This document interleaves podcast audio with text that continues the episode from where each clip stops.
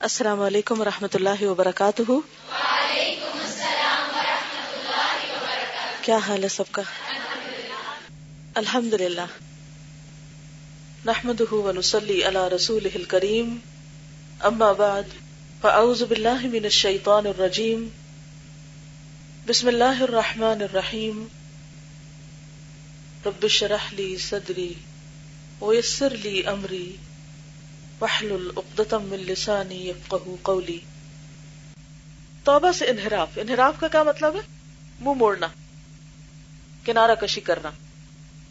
آثار معاشی میں سے ایک خطرناک اور مہلک امر یہ بھی ہے کہ گناہ بندے کے قلب کو کمزور اور پست ہمت بنا دیتے گناہ انسان کے دل کو کمزور کرتے ہیں۔ توبہ کے ارادے کو آہستہ آہستہ کمزور کرتے رہتے ہیں۔ اور معاشیت اور گناہ کے جذبات اور ارادے کو قوی اور مستحکم کر دیتے ہیں۔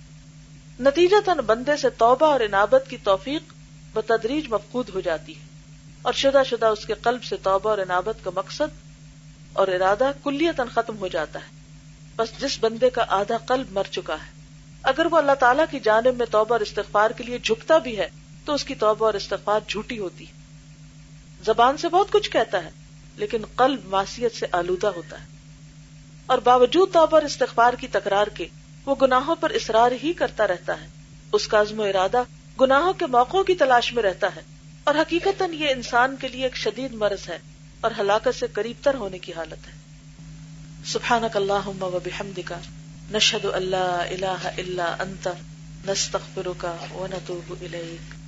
السلام علیکم و اللہ وبرکاتہ۔